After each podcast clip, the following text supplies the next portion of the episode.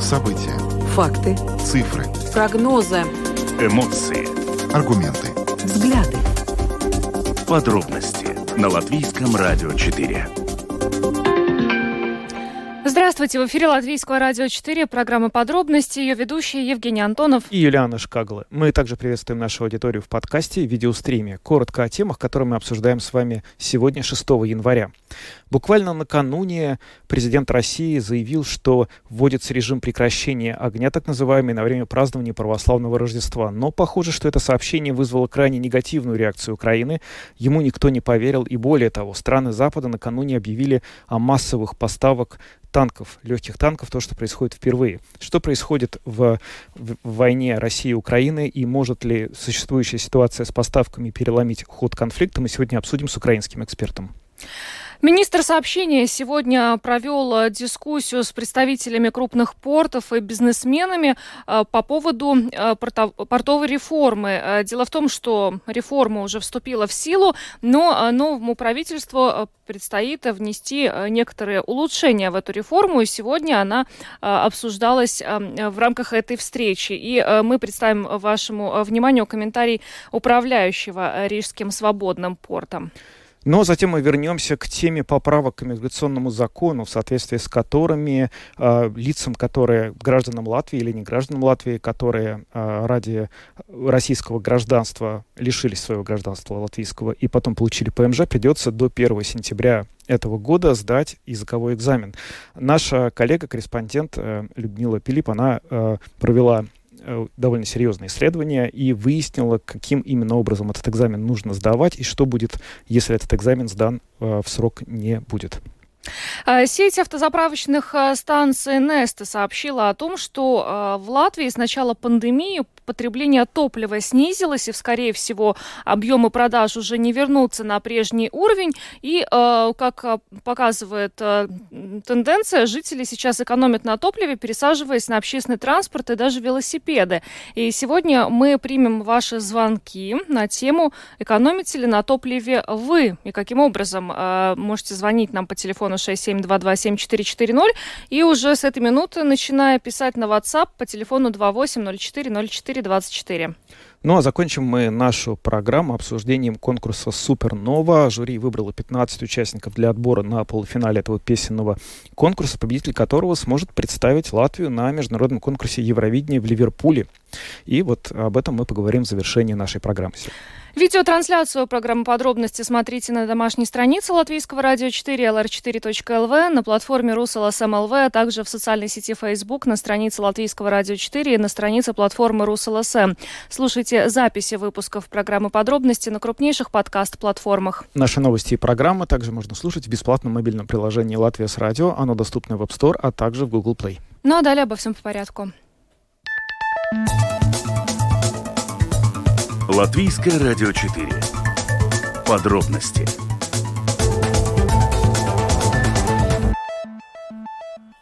Программа «Подробности» на Латвийском радио 4, и мы начинаем с ситуации вокруг войны в Украине и вокруг того, что сегодня было объявлено перемирие, от которого временное прекращение огня, о котором заявил президент Путин, но потом оказалось, что это, в общем, перемирие, во-первых, э, всерьез не восприняли в Украине, во-вторых, сама Россия его не соблюдает, потому что было сообщено, что сегодня же проходили на протяжении всего дня бои в разных частях э, восточной части Украины.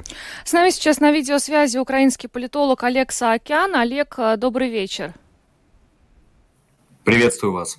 Олег, а, ну, с, шесть, э, с полудня сегодняшнего дня э, объявлено о прекращении огня со стороны России. Но вот вы, находясь в Киеве, начиная с 12 часов, слышали воздушные тревоги и вообще, что происходит в целом сегодня в Украине? Насколько это прекращение огня действительно исполняется российской стороной? Не исполняется. Если очень коротко, и на линии фронта продолжаются бои, и в Киеве сегодня тоже звучала воздушная тревога, где-то около двух часов приблизительно в обед она длилась, поскольку в России поднимали стратегическую авиацию, и с территории Беларуси поднимались МИГи, которые мог нести кинжалы ракеты. Соответственно, а, тревога срабатывала, и Украина тогда эти два часа вся Украина фактически была в напряжении относительно того, будет атака или не будет. Само перемирие, конечно, звучит нелепо и абсолютно цинично. Относительно этого уже высказались сначала украинское военно-политическое руководство, далее один за другим мировые лидеры высказались, поскольку до этого Россия обстреливала, ожесточенно обстреливала в момент первого Рождества в декабре месяце. На Новый год мы видели несколько волн ракетных ударов России, массированных, не говоря уже о линии фронта.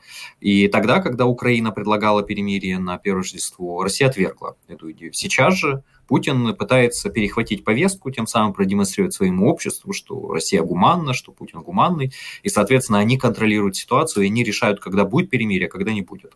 Ну, очевидно, что они не готовились к нему, и заявление того же Пушилина, а, российского главы оккупационной администрации Донеччины, о том, что это перемирие действует только для православных и относительно православных, и это касается огня а, инициирования огня, а не ответного огня. Но это уже изначально говорило о том, что даже до настания 12 часов дня это заявление было сделано еще раньше, о том, что Россия не собиралась его соблюдать. Поэтому все абсолютно очевидно на лицо, что называется. Угу. Ну вот э, ряд западных СМИ, которые комментировали вчера это, вот, надо сказать, довольно неожиданное предложение о временном прекращении огня, отмечали, что это может стать, на самом деле, быть проявлением э, общей слабости состояния, в котором сейчас находится российская армия. В том плане, что после вот э, ряда удачных ударов Украины, в том числе по вот Макеевке, который там, когда и по другим объектам, сейчас э, непонятно, какая дальше будет стратегия у э, российской армии. Э, каким образом это воспринимается в Киеве в военно-политическом смысле, если не говорить о перехвате повестки, а именно о том, говорит ли это что-то о состоянии, собственно говоря, российской армии для Украины? Мне бы очень хотелось бы, конечно, сказать, что Россия таким образом показывает нам, что действительно ослабла, но я далек от этой мысли. Во-первых, Россия никогда не будет показывать свою слабость. Подобные действия, они просчитываются, их реакция общества на них просчитывается, и зачем они происходят, раз.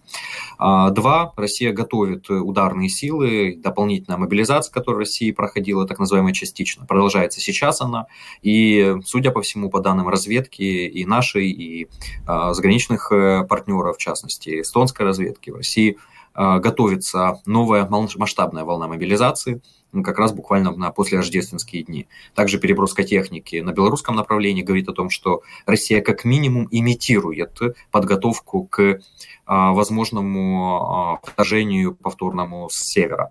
Поэтому на этом фоне сейчас Россия, Россия, чтобы демонстрировала, что она действительно слаба, это лишь уловки, такая позиция относительно перемирия, она здесь носит имиджевый и пропагандистский характер, прежде всего для международной арены. Она заставляет Украину отказываться от этого перемирия и, соответственно, выглядеть э, не в лучшем свете для той части, которая э, не разбирается в ситуации и просто наблюдает за ней как за неким конфликтом, в котором, конечно же, ну, есть, если они будут стрелять, это же хорошо, когда они стреляют, не понимая, какой действительно расклад сил.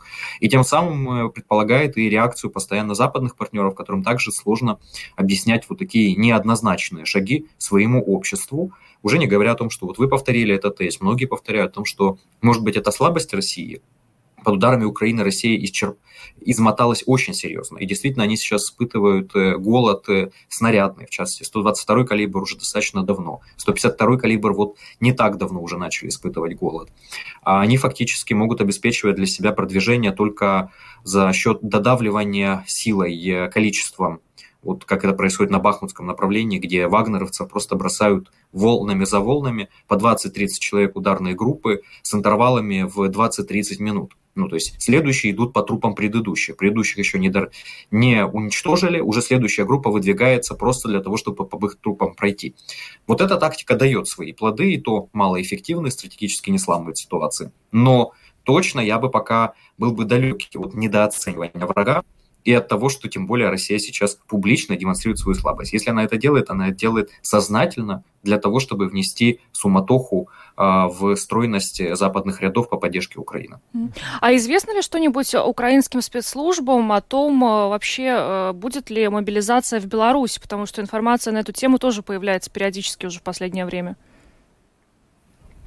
А, если говорить о публичной позиции украинской спецслужбы, которые заявлялись э, стейтменты, то нет, подобная информация украинскими спецслужбами не была заявлена, не распространялась. Э, конечно, наблюдают за тем, что происходит в Беларуси, и в частности об эм, уточнении списков, эм, рассылании информации о потребности явиться военкоматы, военные комиссариаты. Все это, конечно, отслеживается, это освещается и СМИ, и службами специальными украинскими, но конкретная информация, готовящаяся готовящейся мобилизации Беларуси, такой информации не проходило. А вы думаете, Лукашенко мог бы пойти на такой шаг?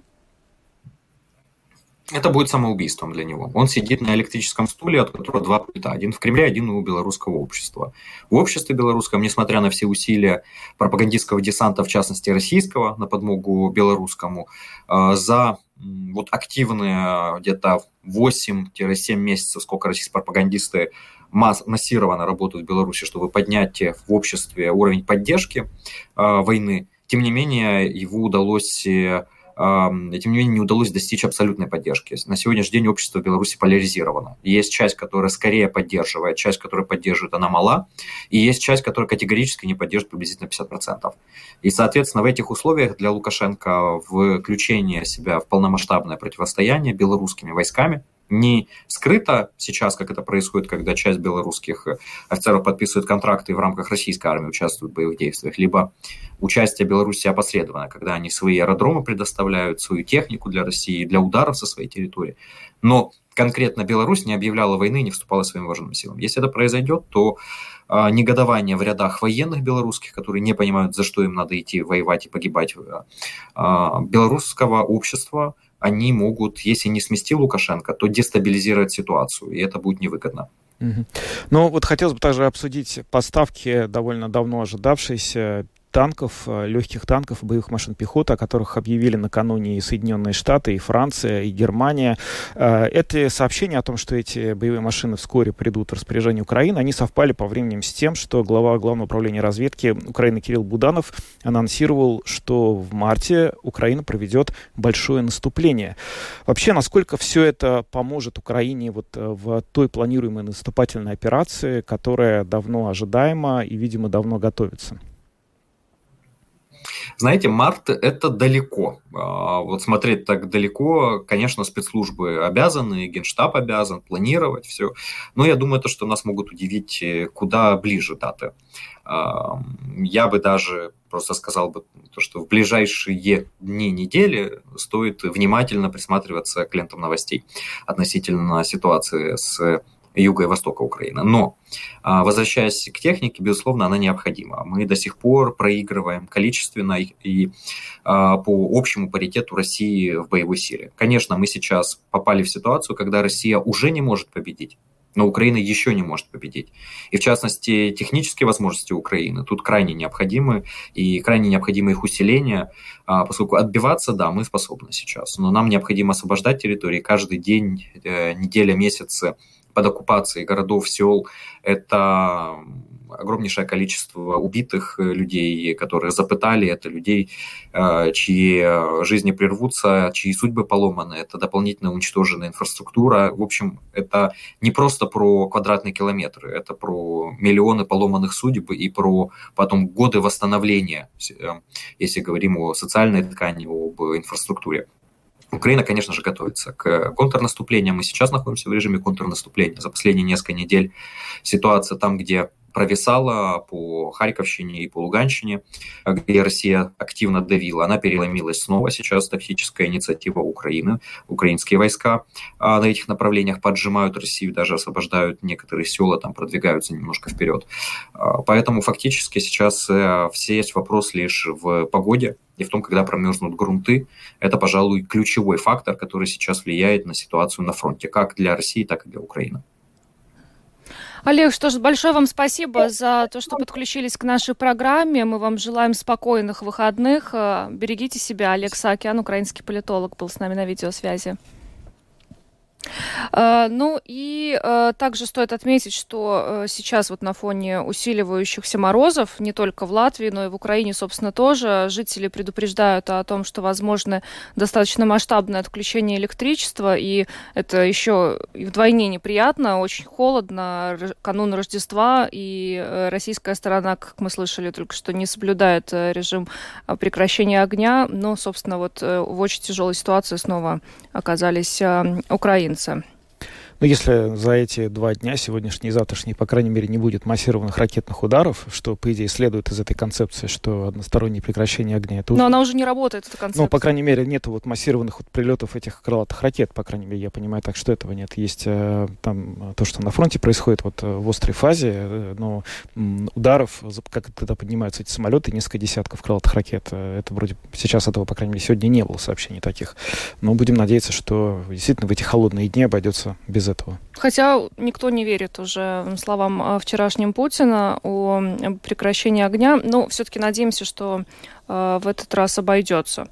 Э, двигаемся дальше, поговорим о э, реформе портов в Латвии, которая некоторое время назад вступила в силу, но теперь новый министр сообщения Яниса Виттенбергс сегодня встретился с представителями крупных портов и бизнесменами для того, чтобы обсудить, как ее можно улучшить, потому что в свое время, когда эта реформа вводилась, очень много критики звучало в адрес ее введения, было много противников, но в итоге решение было принято, но а, теперь важно а, следить за ходом этой реформы и э, двигаться в правильном направлении.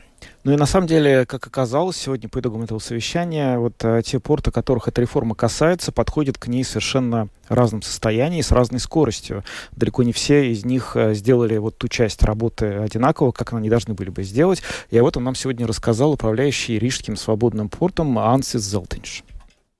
Сегодня была э, встреча министром транспорта господином Литтенбергсом, то есть он был в визите э, порта.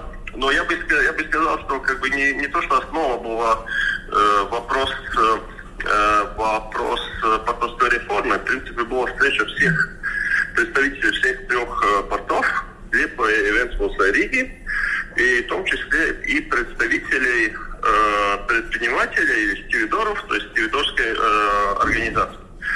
И, в принципе, было, были переговорены ряд вопросов, в том числе и актуальности э, перевозок, то есть то, те актуальности, которые сейчас есть э, отрасли логистики, связанные и с войной э, на Украине, э, и в том числе и предыдущие разные э, как бы вопросы, которые были связаны и с пандемией. То есть э, был довольно такой обширный разговор и обговорили э, и вопрос, как, э, каким образом, то есть и какие проблематики существуют, э, в том числе связанные с э, реформой потом. Но тут более вопрос в том, что закон э, утвердили, э, и сейчас есть ряд э, ряд действий на уровне, в том числе и правительства, которые должны быть приняты, э, э, и каким образом э, двигаться вперед э, с Э, реформой относительно портов. Mm-hmm. Ну, это, наверное, так очень кратко. Но я говорю, перечень вопросов был довольно такой обширный. Это было более такая знакомство. Трансформация управления портами должна быть завершена до конца этого года. Как сейчас вообще идет этот процесс? Какие там проблемы? Ну, скажем так, мы, мы находимся разных, то есть если берем там, э, это относится к Венспилсу и Риге, то есть, в принципе, изначальной точки мы находимся разных э, ну, как бы разные исходные точки из-за того, что Венспилс, учитывая э, всю эту историю с санкциями, то есть э, там была основана уже э, как бы еще одна организация Ventus Force уже пару лет назад. И э, учитывая как бы э, все это, то есть они находятся немножко в другой позиции. На Риге э, новая организация еще вообще не сделана. То есть, и, наверное, это есть один из вопросов, который будет э, на, на столе правительства, Э, то есть определиться, каким образом и как двигаться вперед. Потому что, понятно, один вопрос то, что э, как бы изменили в законе, но есть целый ряд практических вопросов, которые связаны, скажем так, теми, теми же самыми кредиторами. То есть в Риге э, наши кредитные обязательства где-то около 50 миллионов евро.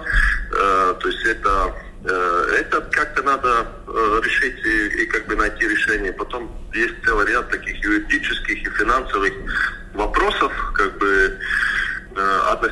активов, то есть э, которые должны быть э, и по финансовой части определены, то есть какой будет э, общий актив, который будет складываться вот э, это новое акционерное государственное акционерное общество, если такое решение будет принято. Но mm-hmm. пока как бы нету принято решение как бы на, э, для основания новой новое, новое акционерное общество Рижского порта. В чем причина, почему Рига отстает в этом вопросе? И вообще успевает ли она до конца года завершить все необходимые реформы? Если то есть направление останется таким же, как это расписано в законе, то да, за, за, за год, я думаю, что это все грамотно и правильно можно э, сделать.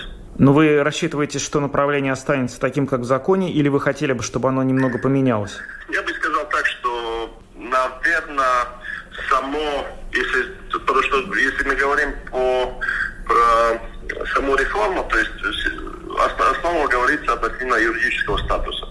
То есть, если мы говорим про сам юридический статус, то он э, не, неправильный и не, неправильный. То есть нет такого определения. определения. Есть и, и существующий статус есть правильный, и акционерное общество, это тоже ничего плохого нет. Но сама суть это как к этому дойти, сколько это стоит, и есть, э, то есть если нужны еще какие-то поправки э, существующем законе, чтобы порты могли как бы, работать более успешно, успешно и более, более, более хорошо. Я думаю, что это, это один из самых главных вопросов. Потому что сама, сама суть юридического статуса, она может быть и такая, и может быть изменена. Но я думаю, что то, что потерялось по ходу дела, то есть вот такая реальная, реальный анализ, какие будут вот эти как бы, позитивные направления, что более даст латвийским портам развиваться ну, при таком или другом статусе. Любая реформа что-то стоит, это тоже сейчас как бы видно, что ну, как бы реформа не может быть бесплатной, то есть она не может быть без финансов. Mm-hmm. И, и эта реформа все-таки определенные финансовые э, ресурсы будет э, стоить, э, и, и принимая решение, надо понять, что это как бы правильное решение. Анси Зелтинш, управляющий Рижским свободным портом, рассказал нам сегодня в эфире об итогах совещания, которое министр сообщений Янис Виттенбергс провел а, с представителями крупных портов, работающими на их территории предприятиями. Ну а мы двигаемся дальше. Поговорим о сдаче экзамена по госязыку для граждан России, а, которые ранее либо были гражданами, либо не гражданами Латвии, по каким-то причинам решили э, получить гражданство России. Э, все мы э, помним, что Сейм осенью утвердил поправки к закону об иммиграции, э, в соответствии с которыми э, постоянный вид на жительство граждан России, которые ранее были гражданами или не гражданами Латвии, остается в силе до 1 сентября. Э, и одно из условий выдачи нового ВНЖ – это как раз подтверждение владения латышским языком не ниже уровня А2. Да. И наша коллега Людмила Пилип а, довольно подробно исследовала эту тему, и она поговорила с представителем управления по делам гражданства и миграции Мадарой Пуки, задала ей ряд вопросов, и сегодня а, обо всем этом она рассказала в эфире программы, программы «Домская площадь» нашему коллеге Роману Шмелеву кто все-таки должен сдавать экзамен по латышскому языку, э, чтобы получить ВНЖ? Это граждане России, проживающие в Латвии, но которые раньше были гражданами Латвии или имели статус не гражданина Латвии и сменили его на российский паспорт. Ну, в основном это та категория людей, которые приняли гражданство России из-за пенсии. Но, как подчеркнули в Управлении гражданства миграции Латвии, это требование не касается граждан Беларуси только граждан России. Я подчеркиваю, потому что это очень важный аспект. Э, в СМИ э, я читала, и многие, наверное, что эти все изменения в законе и соответствующие требования сдачи экзамена было то, что это касается граждан Беларуси. Нет, мне подтвердили э, в Управлении гражданства и миграции Латвии, что только граждан Российской Федерации. А сколько проживает в Латвии граждан Российской Федерации, которым нужно будет сдавать экзамен по латышскому языку, который подпадает попадают под эти критерии? Около 25 тысяч. А, но, как сказала мне представитель управления гражданства и миграции Латвии Мадара Путте, из этих 25 тысяч приблизительно 5 тысяч будут освобождены от сдачи экзамена по латышскому языку по возрастному критерию. Это люди младше 15 лет и старше 75 лет. Вот они могут не сдавать экзамен по латышскому языку. Сейчас про экзамен еще поговорим. Расскажите, пожалуйста, подробнее о том, вообще какова процедура получения ВНЖ для бывших э, граждан или граждан Латвии, которые ныне являются гражданами России. Ну, главное, им нужно будет сдавать соответствующие ну, документы Управления гражданства и миграции. Но самое главное, что документы, там перечень чуть позже расскажет нам э, Мадара Путте, да, какие документы надо. Но надо сдавать всем и тем, которым надо сдавать экзамен, и те, которые освобождены. Но лучше послушаем, что она сама говорит об этом. Всем этим людям нужно сдавать документы в управление, но есть определенная группа людей, которым не нужно сдавать экзамен по латышскому языку, но все равно нужно подавать остальные документы в управление. По нашим данным, из этих 25 тысяч приблизительно 5 тысяч будут иметь льготы. В частности, детям до 15 лет не нужно будет предоставлять свидетельство о сдаче экзамена, а также тем, кто достиг 75-летнего возраста.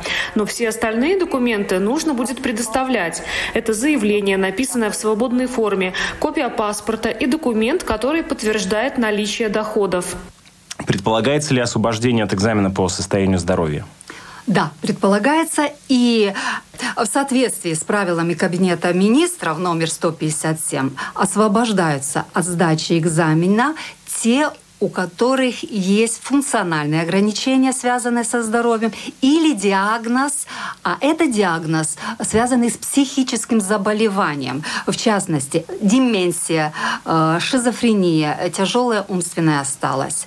Также экзамен могут не сдавать те, кто имеет сертификат об основном, среднем или высшем образовании на латышском языке по аккредитированной программе. Итак, э, по возрастному критерию, по критерию получения образования, либо по э, здоровью есть различные э, исключения. А может ли отсутствие доходов стать причиной, чтобы не продлить вид на жительство?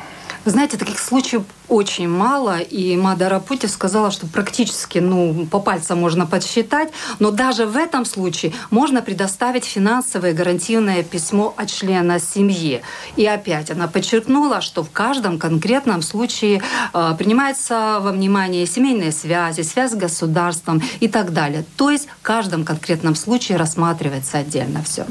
Что будет, если гражданин Российской Федерации, бывший не гражданин или гражданин Латвии, не сдал экзамен до 1 сентября этого года? Ну, те, кто не может подтвердить необходимое знание языка, будут лишены постоянного вида на жительство. Но лучше послушаем, что сказала по этому поводу Мадара Путин.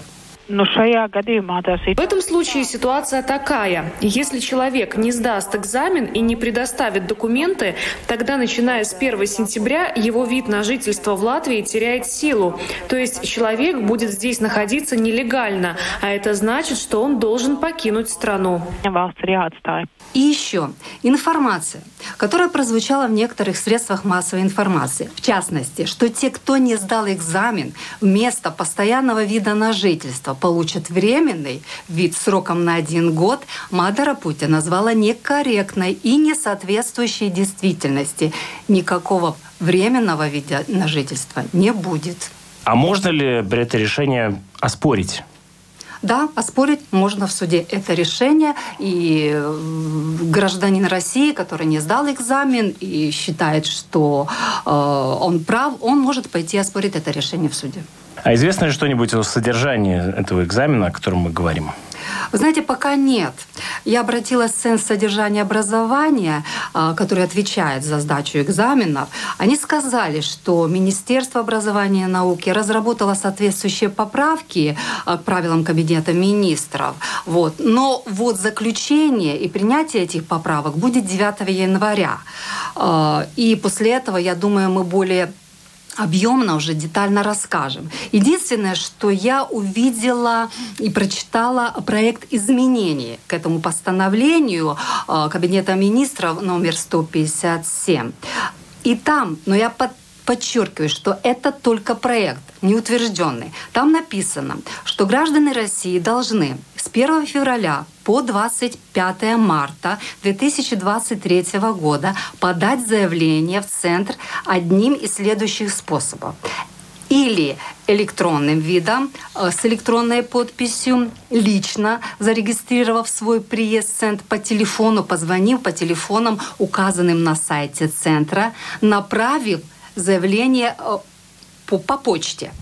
Э, все это будет обрабатываться, и все эти заявления центр примет и написано, что на сайте будет написано не позднее 1 апреля 2023 года о принятии этих заявлений. Пройти экзамен граждане России должны в период с 11 апреля по 31 июля 2023 года только один раз в соответствии с конкретным временем и местом тестирования, ну, местом сдачи экзаменов, указанным центром. Mm, то есть это важный момент. То есть не до сентября будут да, эти экзамены проходить, а вот до 31 июля нужно получить. Э, я еще раз говорю, так, это да? проект. Ну, я проект, я понимаю. Это проект. Но тут э, мы вынуждены сказать о том, что э, сейчас мы вам рассказали максимально подробно и максимально конкретно о том, что на данный момент известно в связи с принятыми этими поправками. Но мы не знаем пока графика э, самого по себе э, проведения этих экзаменов, потому что его еще физически нет в самом по себе центре содержания образования.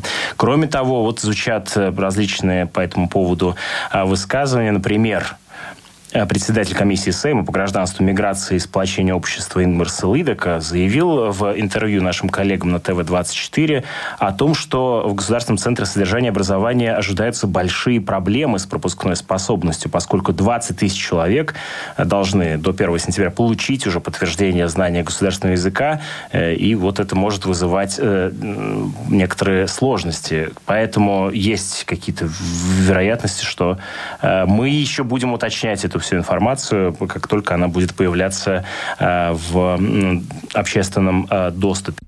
Это был фрагмент из программы «Домской площади» сегодня, где наш коллега Роман Шмелев пообщался с нашей другой коллегой Людмилой Пилиппи. Она довольно подробно рассказала ему о том, собственно, как будет происходить экзамен для тех э, э, жителей Латвии, которые э, имеют гражданство России, но должны сдавать экзамен языковой, чтобы продлить свой статус ПМЖ. Хотел бы отметить важный вопрос. Ну вот долгое время казалось, что в закон сформулирован так, что люди, которые не сдают экзамен и утрачивают ПМЖ, потом получают ВНЖ на один год и только после этого должны будут свой статус как-то определять. Теперь же оказывается, что на самом деле эта норма была понята, видимо, СМИ или как-то или всеми неправильно, и сразу после того, как экзамен на ПМЖ не сдан, если он не сдан в течение 90 дней, человек, если он не докажет, что имеет право на ВНЖ по учебе или по работе, он будет должен покинуть Латвию. Ну, очевидно, мы эту тему еще будем обсуждать неоднократно, потому что вопросы остаются, и в том числе э, по поводу того, каким образом будет сдаваться этот языковой экзамен. А пока мы двигаемся дальше, поговорим о том, что а, по данным сети автозаправочной э, станции, э, станции Несте, жители уже с начала пандемии существенно экономят на топливе. Потребление топлива снизилось, и по прогнозам, в частности, председателя правления Несте Латвии Арманса Бейзикиса, не вернется на прежний уровень уровень. Но, э, кстати, стоит отметить, что вот по, по данным эм, этой сети жители экономят на топливе, пересаживаясь на общественный транспорт и даже велосипеды и даже на велосипеды. И поэтому мы хотели бы спросить сегодня вас, экономите ли вы на топливе? Телефон прямого эфира 67227-440. У нас также работает телефон с WhatsApp, на него тоже можно писать. Телефон 28040424. Еще раз напомню тему опроса, она звучит так. Экономите ли вы на топливе. Юлиана, ты экономишь на топливе? Ну, слушай, вот я вообще на работу еду на общественном транспорте, на трамвае. Сейчас мне очень хорошо еще и снизились цены э, на проездные, но я, честно говоря, не очень понимаю, как можно зимой пересаживаться на велосипед или какой-нибудь электросамокат. Но вот если кто-то это делает, да, поделитесь с нами, слушатели расскажет. А, здравствуйте, вы в эфире. Здравствуйте. Да, говорите. Ну, я стал вот экономить тоже это сейчас, а именно на машине. Как? Не, до 90 раз гонишься, нейтралочку, и это, машина катится километра 2-3. Экономлю. Второе экономлю на другом топливе, на дровах растоплю с понедельника, и до пятницы мне хватает. 14 градусов тепла. О, это очень нормально. холодно, это очень холодно. Ну, как дома? Если холодно, вы- выскочи, это, потри лицо снегом, тело потрел снегом у меня, и пошел опять, и жарко становится. Ага, Ну и спасибо. второе, хочу Да. поздравить всех православных с праздником, пожелать всем здоровья, ну и чтобы в следующем году всем легкие, легкого экзамена. Ну что, Спасибо, мы присоединяемся к поздравлениям, но вот э, то, э, что наш слушатель говорил о плюс 14 градусах дома, экономии на дровах, вот здесь, наверное, просьба не повторять э, в домашних условиях, то есть если вы я не сказать, приспособлены... Если люди готовы к такому, ведь протирать лицо снегом, если им холодно, то что им на велосипеды пересесть? Они должны вообще просто на них не слезать с этих велосипедов. Ну вот WhatsApp нам пишут, Да. не экономлю. Так, здравствуйте, вы в эфире. Так, ну, был человек... Ага, есть еще один звонок, может быть, сорвался. Говорите, пожалуйста, добрый вечер. Да, добрый вечер. Э, Рубрика «В контексте» на этот раз будет общественно полезной информации, потому что я звонил в Рига Сатекс с целью, так сказать, вернуть, э, э, я в контексте вашего вопроса, естественно, сейчас скажу, вернуть денежку, допустим, за проездные, в том, ну, там немного получается, 5 чем-то евро, но если добавить, я был, кстати, в шоке, я думаю, что я ослышался, я переспросил два раза. Действительно, товарищи авто, автолюбители, может быть, пора свой автомобиль, как говорит это Якубович, сдать в утиль, потому что за 30 евро можно теперь кататься вообще по всему городу сколько хочешь, 24-7.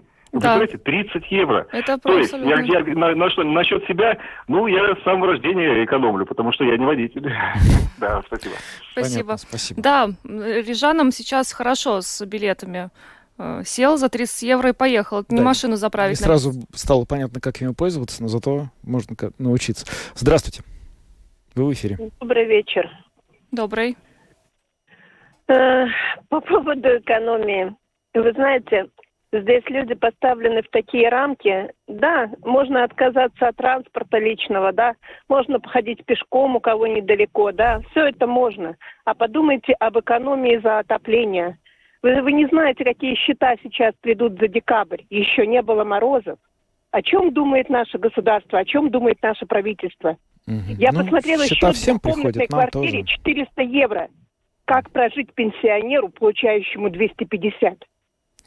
Да, счета, конечно, большие, но здесь стоит тяжелая. отметить э, справедливости ради, что государство компенсирует определенную часть э, этих счетов. Да, и надо сказать, достаточно большую часть компенсирует. То есть э, вообще постановка вопроса, как мы будем жить с такими счетами, она абсолютно уместна. Я, не, честно, не знаю ответа, потому что сейчас пока есть вот эта поддержка государства, она когда-то закончится, потому что кончаются деньги даже у государства в конечном итоге. И как мы будем жить, это вопрос сложный. Но просто вот сейчас довольно странно его поднимать, потому что вроде бы счетов по 400 евро, вот в данный момент, ну как-то обычные жители там квартир двухкомнатных... Ну, я не знаю, может быть, зависит от э, потребления воды, от э, тарифа э, за электричество, там, по биржевым ценам, не по биржевым ценам. Или очень большая площадь квартиры, мне трудно представить. Ну, у нас есть еще звонок. А, Здравствуйте, вы в эфире.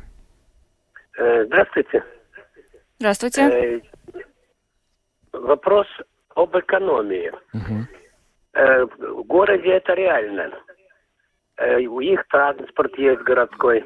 А что делать в сельской местности? У нас расстояние, допустим, кто еще работает, э, 5, 6, 7 километров от дома до работы. Э, Дороги не чистятся. Гололед на велосипеде не проехать. Значит, хочешь не хочешь, надо ехать пытаться на машине. Но кто это возместит и как это пробыть, это никто не решает вопрос. Ну да. Ну, Это конечно. действительно большая проблема, когда нет э, ну, доступного общественного транспорта, расстояние огромное, для, даже для того, чтобы поехать в магазин или к врачу, конечно. Когда живешь не в городе, вообще проблемы с логистикой, они очень серьезные, гораздо другие, ну, совсем другие, чем э, те, которые есть э, у жителей города с общественным транспортом. Тут даже спорить не о чем. А, Спасибо всем, кто сегодня позвонил в нашу студию, поделился своими мыслями по поводу экономии. Конечно, больна- больная тема для всех. Вот, еще одно сообщение нам пришло. Э, По WhatsApp я экономлю. Вчера полдня провел на велосипеде, ни разу не упал даже. Ну, это здорово. Ну, я не знаю, вчера как раз похолодание началось. Как можно на велосипеде ездить? Я преклоняюсь просто и восхищаюсь такими людьми. А, В общем, удачи всем, кто может это хорошо делать. Искренне совершенно желаю. Просто здорово, что холод, и морозы, гололед не останавливают велосипедистов. Это прям Да. Э, поговорим далее о нашем национальном отборе «Супернова». Э, победитель э, финала поедет в итоге на Евровидение от Латвии. В этом году он будет проходить в Великобритании, в Ливерпуле, хотя победителем Евровидения стала Украина, но по понятным причинам конкурса в Украине в этом году пройти не может. Так вот, мы хотели сегодня обсудить тот факт, что в полуфинал выдвинуты 15 участников, но вот пока шла наша программа, их стало 14. Сейчас об этом поговорим. С нами на видеосвязи Мирослав Кодис, президент латвийского фан-клуба Евровидения. Мирослав, добрый вечер. Добрый вечер. Мирослав, как так вышло, что вместо 15 стало 14 полуфиналистов у нас? Что это за дисквалификация? Известны ли уже какие-то подробности? А, ну, на сайте официальном а, Supernova LV там 14, я с ними ознакомился, и вы, поклонники, с ними ознакомились. Э, было ли 15 возможно, по каким-то причинам был еще добавлен, но я знаю, что каждый год еще какие-то, каких-то музыкантов, так скажем, оставляют э, как запасных, если что, их потом включают, да, но в полуфинале будем слышать 14 песен, да.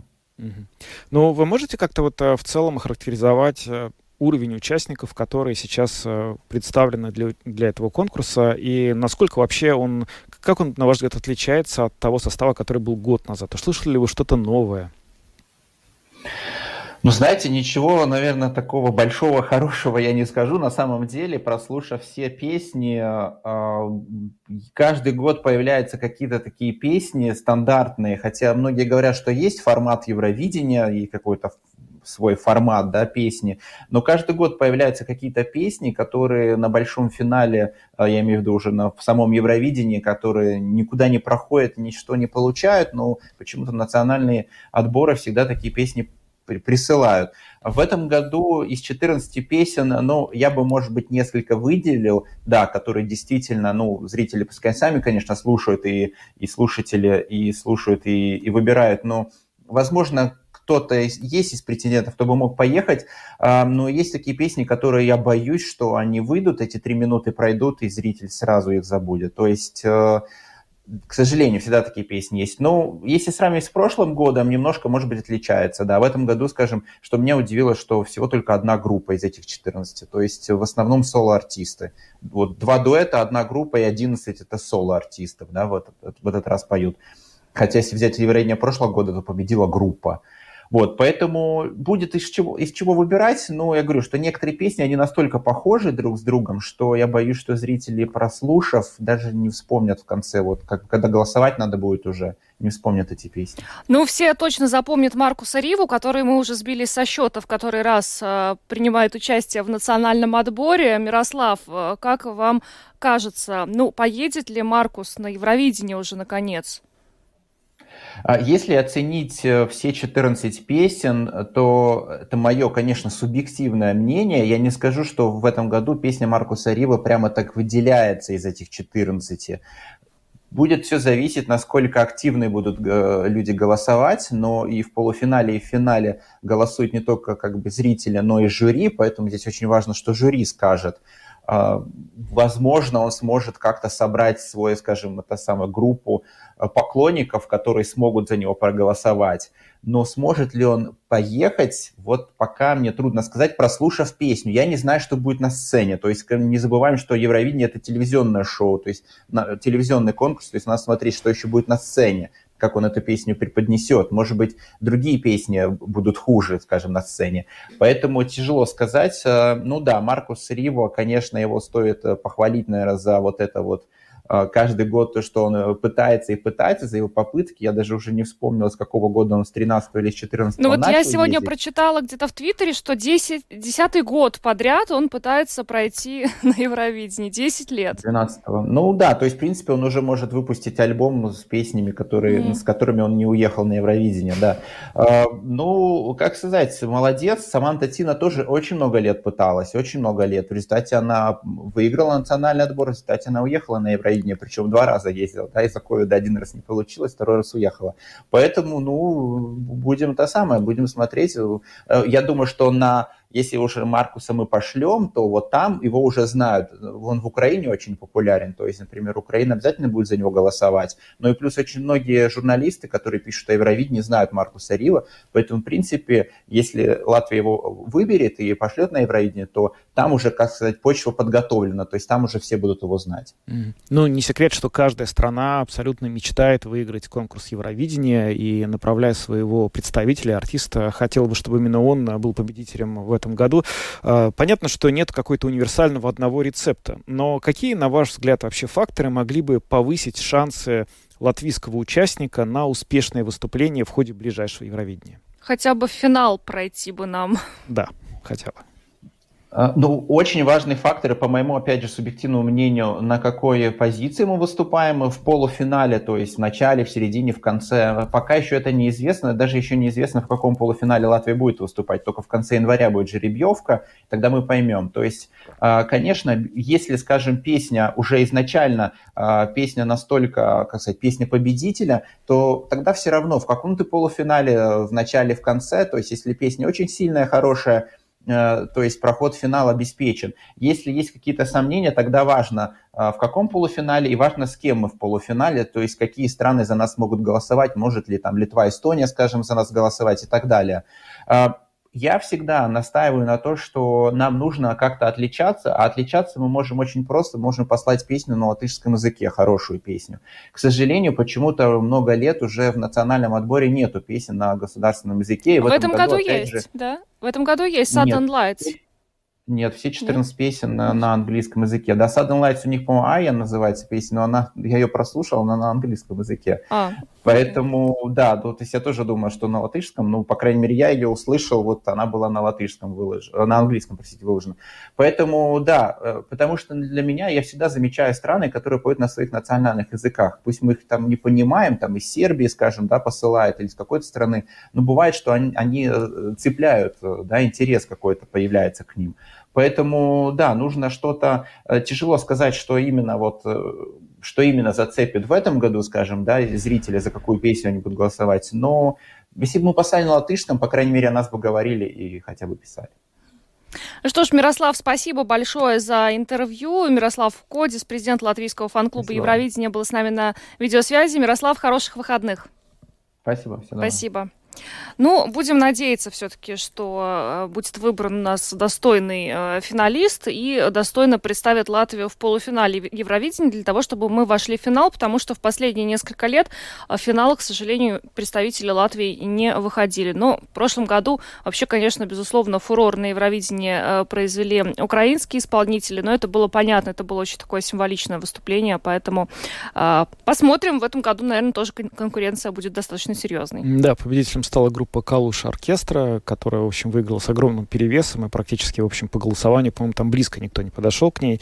И, конечно, конкурс Евровидения должен был пройти в Украине, но невозможно это, поэтому он перенесен в Ливерпуль. Да, будем болеть за латвийских исполнителей. Будем надеяться, что кому-то из них, кто будет представлять Латвию в этом конкурсе, все-таки удастся пробиться хотя бы в финальную часть, чтобы в самую главную эту ночь голосования э, жителям Латвии тоже было за кого поболеть и за кого поголосовать. А, мы на этом завершаем программу подробности, но а, православных и старообрядцев мы поздравляем с наступающим Рождеством, светлого праздника вам. А, с вами были Евгений Антонов, Юлиана Шкагова, звукооператор Уна Гулба, видеооператор Роман Жуков. Хороших выходных и до понедельника. С Рождеством, до понедельника.